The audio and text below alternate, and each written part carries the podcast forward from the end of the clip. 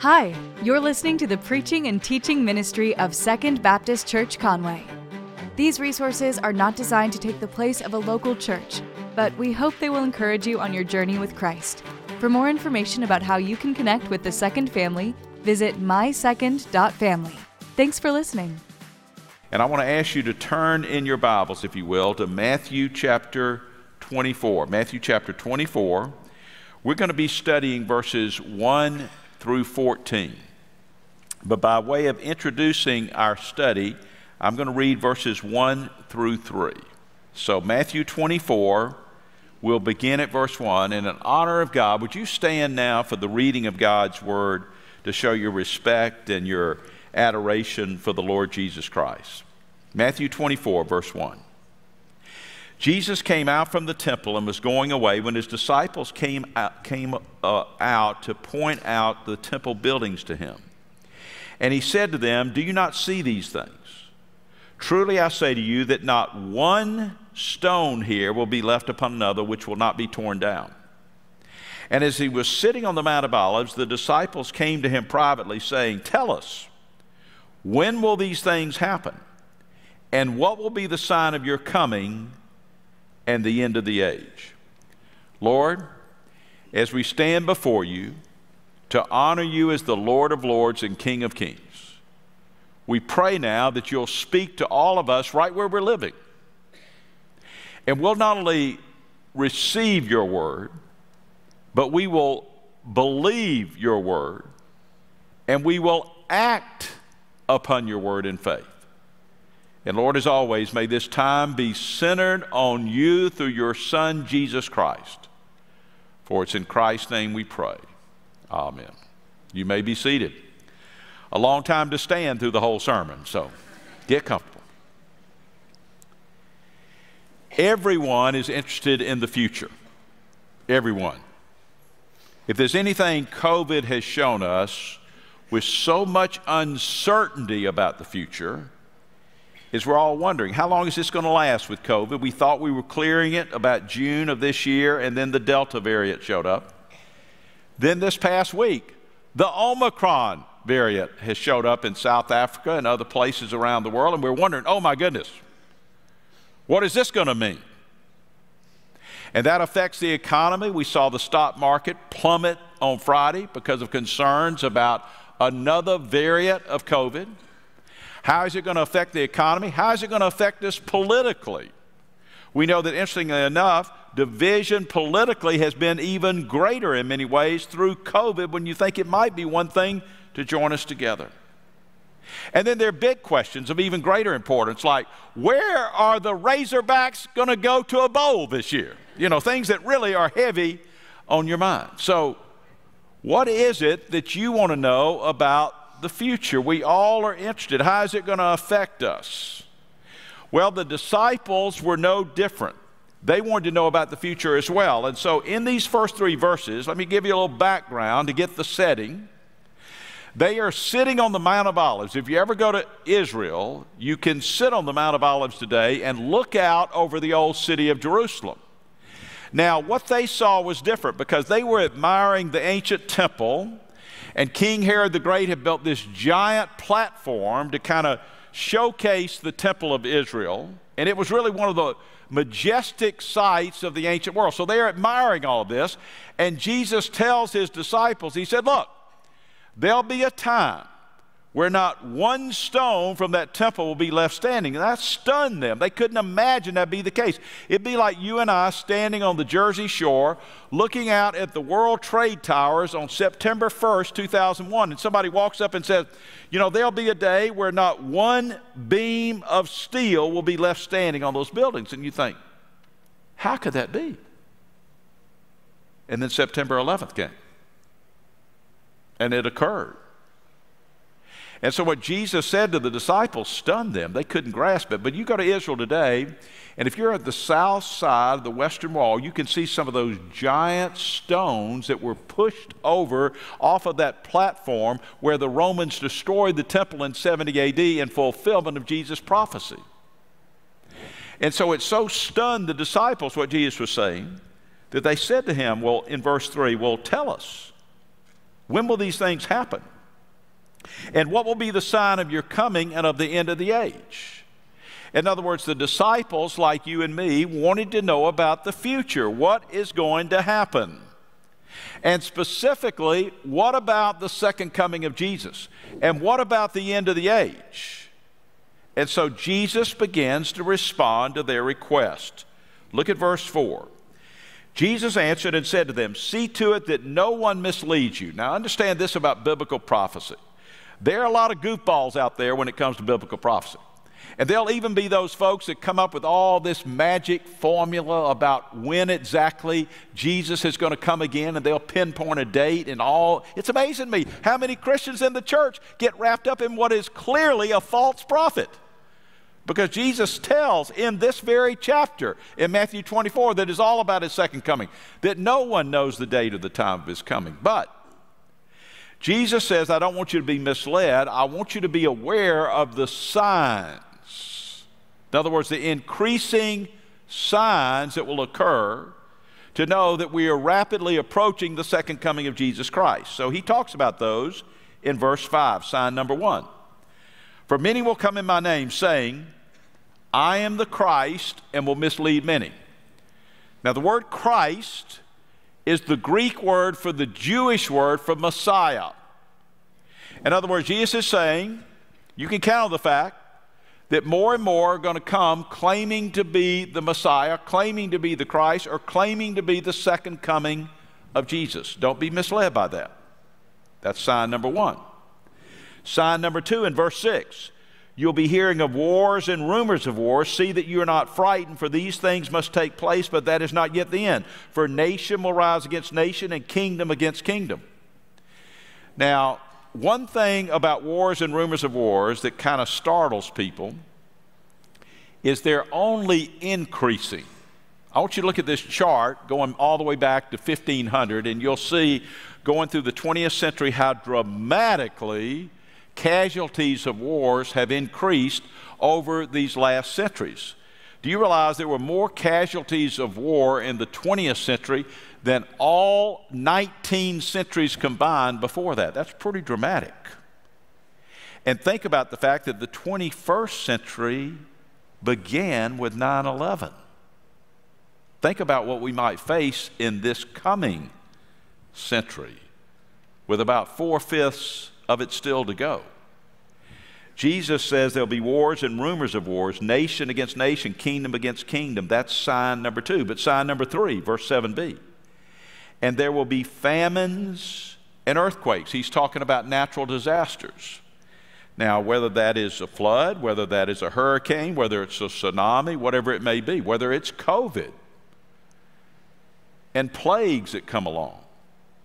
He said, just count on the fact you're going to see an increase. Now, look at this chart that is out of Belgium concerning natural disasters from 1900 to, through 2019. And what you see is an increase, decrease, increase, decrease, but a gradual rising and increase as you see the decreases along the way. Now, don't forget that. Don't forget that graph because it's important to what Jesus wants us to understand. Obviously, the number of natural disasters is increasing dramatically over the last century. So, how do we make sense of this? We'll go to verse 8 and see what Jesus says. But all these things are merely the beginning of birth pains. Now, what is Jesus trying to say? Well, first of all, let me give you a confession. I've never had a baby. I don't personally know what birth pains are like. I know that may be shocking to some of you because a lot of folks want us to have a genderless society, but I just don't think any men are going to have babies. I don't think it's going to happen. I've never had a baby, but my wife has had three. We have three sons. And I learned a little bit about birth pains because of what I saw my wife going through when she went into labor with our three boys. And it's also interesting to note that I'm, I'm a boomer the baby boomer generation, when we came along, we felt like we had to have a class for everything. So, baby boomers came up with the idea that we would have these Lamaze classes to learn how to have a baby. You know, mankind's been having babies all the way back to Neanderthal man, but baby boomers are arrogant enough to feel like we need a class to learn how. So, we went to Lamaze class, and they taught us how to breathe and gave me instruction about how I could remind my wife Ann how to breathe when she went into labor. And they taught me how to rub her back to make it less painful when she was going through labor. And so our first son was about to be born, and we'd been in the hospital a while while she was in labor, waiting the birth of that baby. And I had been rubbing her back for about an hour and a half. And I turned to her and I said, Honey, this rubbing your back is wearing me out. Oh, my goodness. I want you to know my wife is a beautiful lady, a lovely lady, but she looked at me with dagger eyes at that point. To talk about the audacity that I was getting worn out, rubbing her back when she was in labor. Those of you who've given birth, you know how ridiculous that. It was the stupidest statement in the history of men. Really, it was dumb. Because when a woman's going through labor, it intensifies all your concentration. But what do you learn about birth pains? Now, everybody, listen. Are you listening? Those of you who have gone into labor know that at first you're not even completely sure you're going into labor. You feel kind of funny. And then the labor pains are very irregular, not that intense. But the closer and closer you get to the birth of that child, the more regular and the more intense and predictable they become, which is a sign you're getting closer and closer to the birth of the baby. And yet, here's another thing about labor.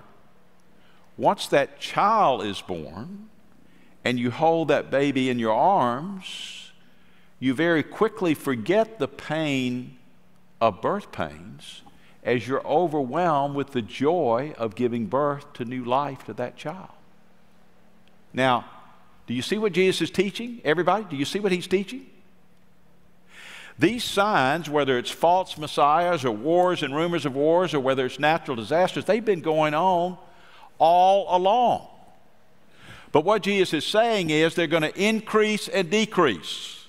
They're going to increase and decrease. They're going to become more intense and more regular the closer you get to the second coming. Think about this last year with the hurricane season. Last year in 2020, amidst COVID, there were so many hurricanes that they went through the English alphabet in naming them. They had to start using the Greek alphabet. You had to be in a fraternity or sorority to even know what those names meant. I mean, that's what it was. But this year, it was Hurricane Ida was really pretty much the one in the news. One of the things at Send Relief that we've been trying to do is to help the disaster relief teams in the state of Louisiana because there are 116 churches without a facility today because of Hurricane Ida. And we're trying to find partner churches, perhaps like Second Baptist Conway, that can partner with one of those churches lost their facility, that needs financial support, that needs, that needs volunteer teams to come and help them rebuild just as a part of ministry when others, brothers in Christ, are hurting in a time of need. But it's a reminder last season, the hurricane season was very different from this season, but it, like birth pains, it intensifies and then it subsides. It intensifies and subsides. So Jesus is saying this is how you can understand the signs of his rapidly approaching coming again. But he also says to us that tough days are ahead for Christians. Look beginning at verse 9. He says, Then they will deliver you to tribulation and will kill you, and you will be hated by all nations because of my name. Now, Jesus is talking about an increase in persecution and martyrdom of those that are followers of Jesus. Do you realize that there were more martyrs for the church in the 20th century than also than all 19 centuries combined? Now, part of the reason for that, as is the case with casualties of wars, you've got far more population, you've got far more people in the world today. But you say, well, how can that be in the first century with all the persecution of the early church? Well, think about think about what happened with Marxism in the 20th century. And the mega millions that were killed in the Soviet Union and communist China. But on top of that, think about the militancy of radical Islam towards the church and towards Christians.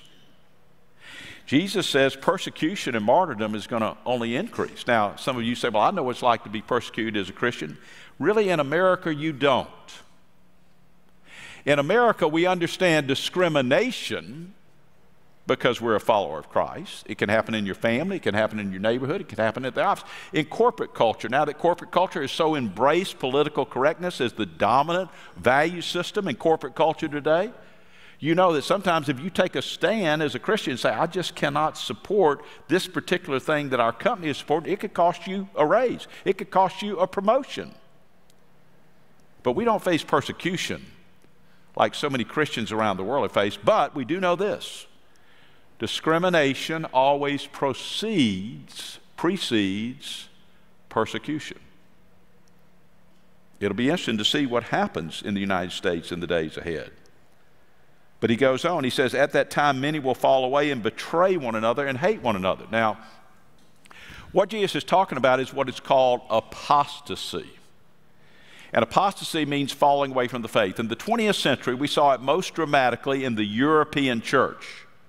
For 1900 years, the European church was the dominant church in Christianity for all the world. But in the 20th century, there was a giant falling away in the European church. You go to many of the cathedrals in Europe today, and it's like a museum there.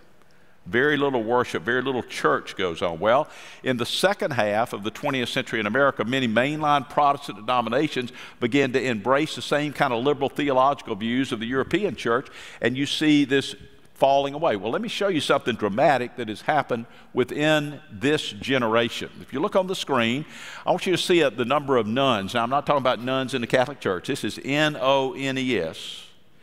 That is, those who have no religious affiliation at all in 1997, it was 8%. 8% of American culture had no religious affiliation of any kind. But just 10 years later, in 2007, it had almost doubled to 15%.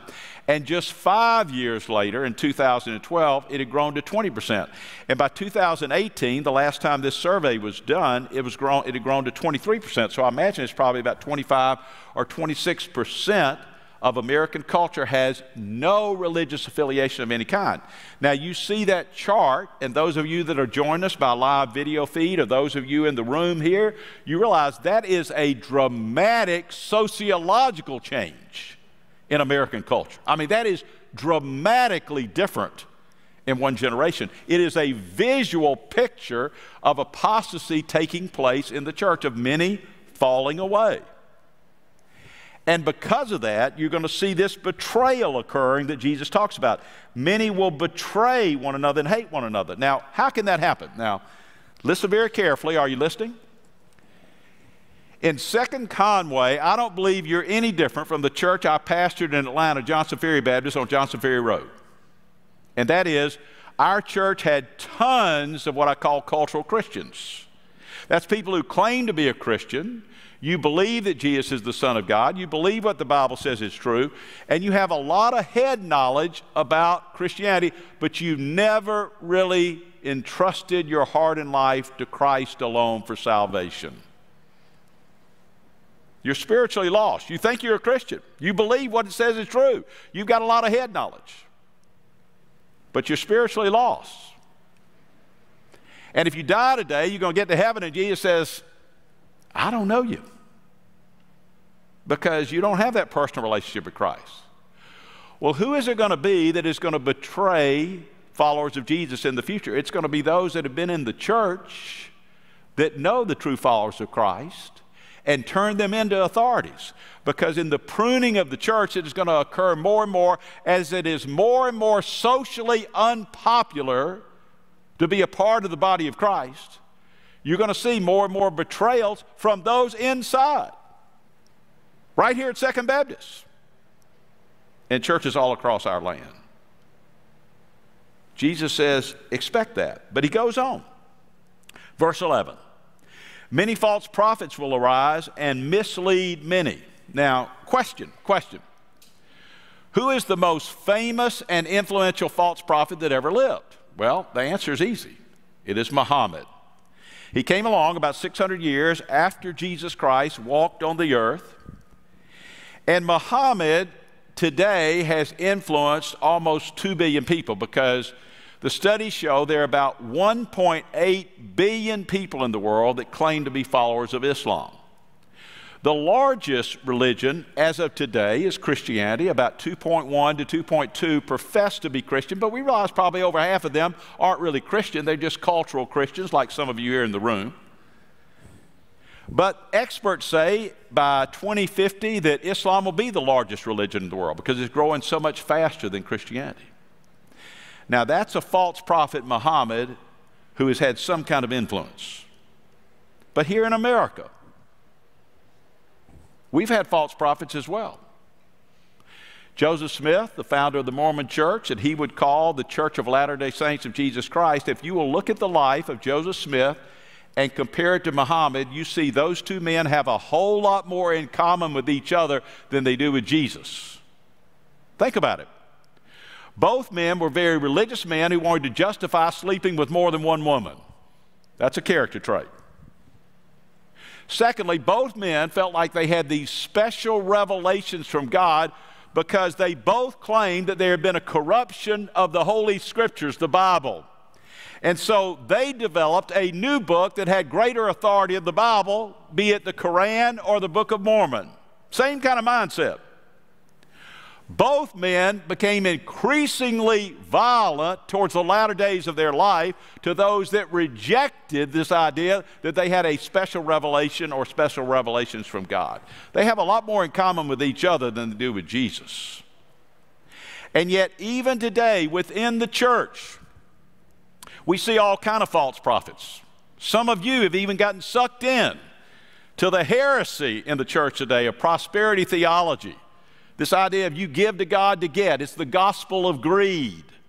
And you see some of the largest churches in America all about prosperity theology. It is a heresy. It is not biblical.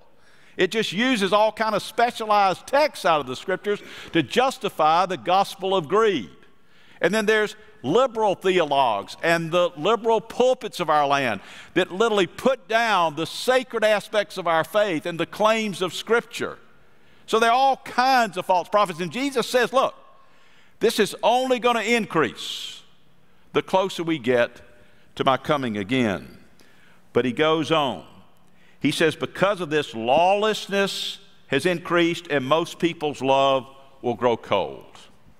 Now, I want to ask you a question. Do any of you who have lived any length of time really believe we are a less lawless culture than 50 years ago? I mean, just I'd be curious if anybody felt that way. It'd take a lot to believe that.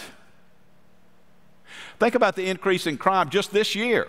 Violent crime up 30% in the United States this year, all across the country. That's pretty dramatic.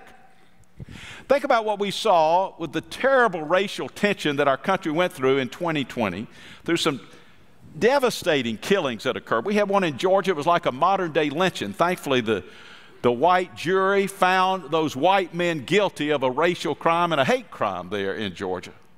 But it was just so disruptive. I felt like I was almost taken back to the 60s in my growing up days of what was occurring. And there were understandable protests because of that, but then sadly, so much of that turned into just sheer lawlessness in the streets, in city after city. But then another constituency of a different ideology and mindset on January 6th stormed the U.S. Capitol in what was a picture of pure lawlessness. No matter what your political ideology, it's lawlessness. It's a lack of respect for what is right and what is wrong. And look at what Jesus says because lawlessness has increased, people's love grows cold. Why does, pe- why does people's love grow cold? Because idolatry grows within the church as it is already of gigantic proportions in the culture as a whole. What is idolatry? It is whatever your preeminent concern is. It could be entertainment, it could be sports, it could be music, it could be your political ideology, Whatever is the dominant concern of your life becomes an idol because you put it as more important than the Lord Jesus Christ. And when that happens, our love for the Lord grows cold as we have embraced modern day idols, no matter what they might be. Jesus says this is going to happen. Just expect it. And he goes on to say in verse 13, he says, But the one who endures to the end, he will be saved. Now, what is he talking about? Well, when those of you who are followers of Christ came to make that decision to entrust your life to Jesus Christ, you became a child of God. But here's what Jesus is saying about salvation. Even though it is an individual decision that you make at some point in your life, you don't really see if a person got saved till the end of their life. Does that mean they become perfect? No, we all fall short. But what Jesus is saying is you can tell when real salvation has occurred because they persevere till the end. In spite of shortcomings and failure, they still believe and know that it is through Christ alone, through faith alone, that we are receiving the good news of Jesus Christ and becoming a child of God. That's what he's telling us about salvation, and that's why he's saying this at the end of this stretch when he talks about the tough times that are ahead for the Christian. So the question today is will you be ready as they become increasingly difficult? for the follower of Jesus in the days ahead. Will you remain faithful, or are you one of those cultural Christians that when the going gets tough, you're going to say, This is no longer socially popular enough for me, I'm out of here? Where will you stand? Now, Jesus gives all that background in his second coming because he wants us to understand the urgency of the mission. What is the mission? Look at chapter, look at verse 14. This gospel of the kingdom shall be preached to the whole world as a testimony to all the nations, and then the end will come. Question What is the gospel? If you've lived in the South, if you've come to Second Baptist Conway, you've heard the term gospel. So, what is it? What is the gospel? The gospel is Christ died for our sins and Christ rose from the dead. That is the gospel. Now, your pastor, Josh, and other Bible teachers need to elaborate on what that means that Christ, the Son of God, knowing that we are separated from God because of our sin, shows the love of God for each of us so much that Christ came to volunteer his life to pay the penalty for our sin, which is death and judgment. And that's what he did on the cross.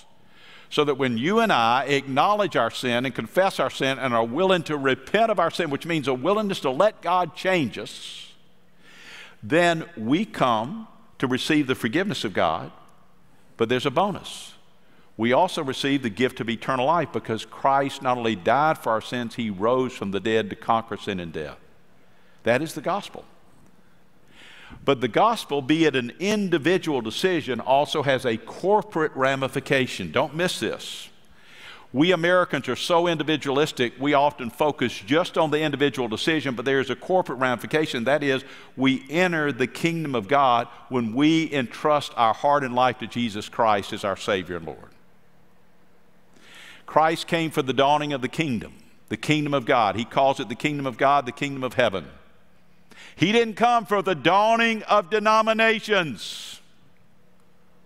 He came for the dawning of the kingdom of God. And an individual church like Second Conway or like an individual denomination like Southern Baptist only have eternal value if we are all about not ourselves but the kingdom of God. That's where the real value lies. And Jesus wants us to understand that this gospel of the kingdom is to be preached to the whole world. Where is that? That's your family that doesn't know Christ. That's your coworkers that do not know Christ. That's the people of Conway, Arkansas, the United States, the uttermost parts of the world. Everyone needs to know the gospel of Jesus Christ. But then he goes on. Look back at verse 14. He says, This gospel of the kingdom shall be preached to the whole world as a testimony to all the nations. Now, listen carefully. You don't want to miss this. The Greek word for nations is the word ethnos or ethnos. We get our English word ethnic or ethnicity from it. The genius of Jesus, when he gave the Great Commission in Matthew 28 and when he gives his teaching here, is he used the word ethnos because that is about people groups. You go back to a map in 1900 and you'll see all kind of nations that you don't even know about. You'll see all kind of geographical boundaries that are different for the nations today. But Jesus, knowing all that would change, knew that people groups have a common language and a common culture that stays basically the same. And Jesus is telling us that the gospel of the kingdom is to be preached to every people group on the face of the earth. Missiologists tell us there are over 11,000 people groups on the face of the earth, a common language, a common culture. Some are hundreds of people, some are mega millions of people. Of those 11,000 people group, over 7,000 are considered largely unchurched or unreached. What that means is less than 2% of the population claim to be Christian. But of those 7,000 unreached, about 3,000 of those have no known Christian or church or Christian ministry of any kind. None. And Jesus tells us that the mission of the church that is so urgent for today is to get the gospel to every one of the people groups on the face of the earth, to give everyone a chance to respond. But here's what's really exciting. Now, listen, are you listening? Just 10 years ago in 2011, missiologists tell us there were over 3,800 unreached and unengaged people groups, which means there are now 800 of those people groups now that have a church amidst that people group. That is the fastest drop of unreached, unengaged people groups in the history of the church over 2,000 years. What it says is God is up to something really big in these days. He is moving powerfully in our world. And the question you have to ask yourself is will you be a part of what God is doing in seeing that the gospel of the kingdom is taken to every people group on the face of the earth? Send Relief wants to be a part of that. I was leading a mission conference in Chattanooga earlier this year, and one of our International Mission Board missionaries came up to me and said, Brian, I know we've never met, but I want to tell you something about Send Relief. You probably don't know about it, and I didn't know about it. But he told me, he said, You know, I'm serving in South Asia. For the last couple years, we've been spending all kind of focus on discipling the national believers that we're leading to Christ into seeing their vocation, their job, as their mission field.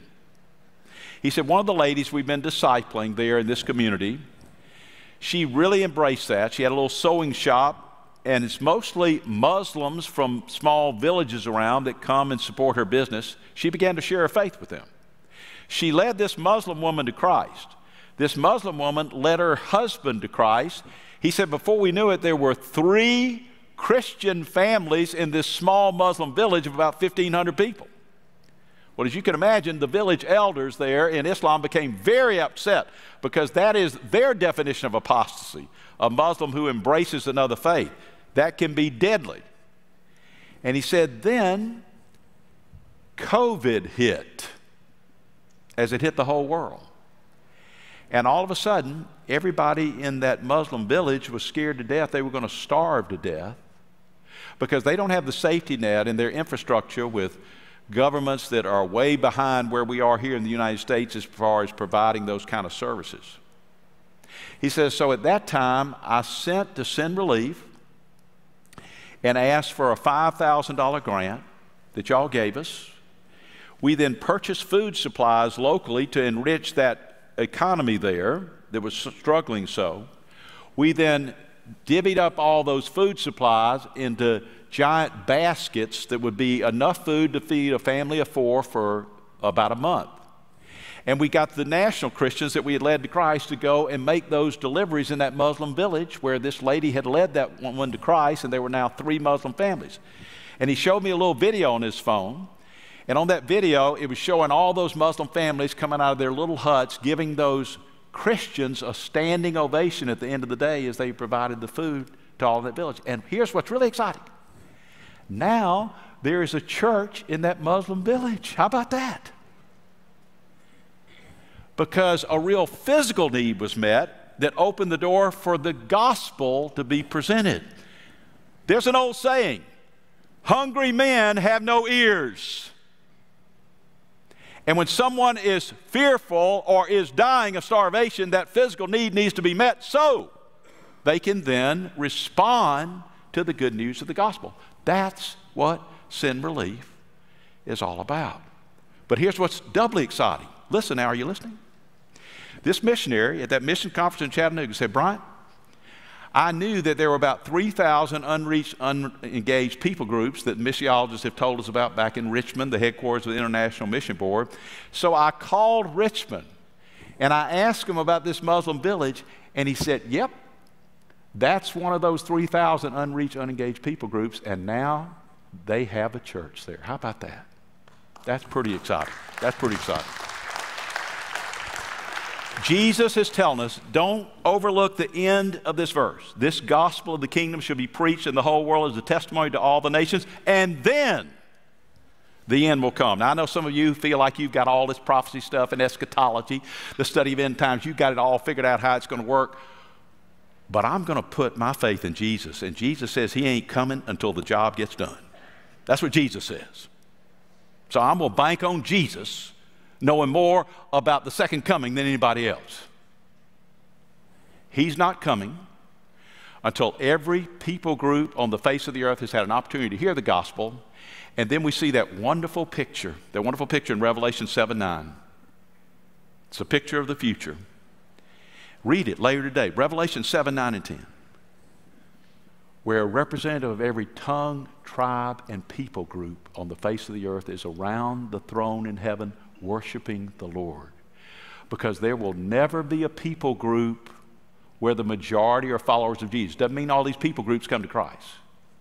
But in the end, there will be a representative or representatives from every people group on the face of the earth that has responded to the gospel of the kingdom in faith and become a part of the eternal kingdom of God.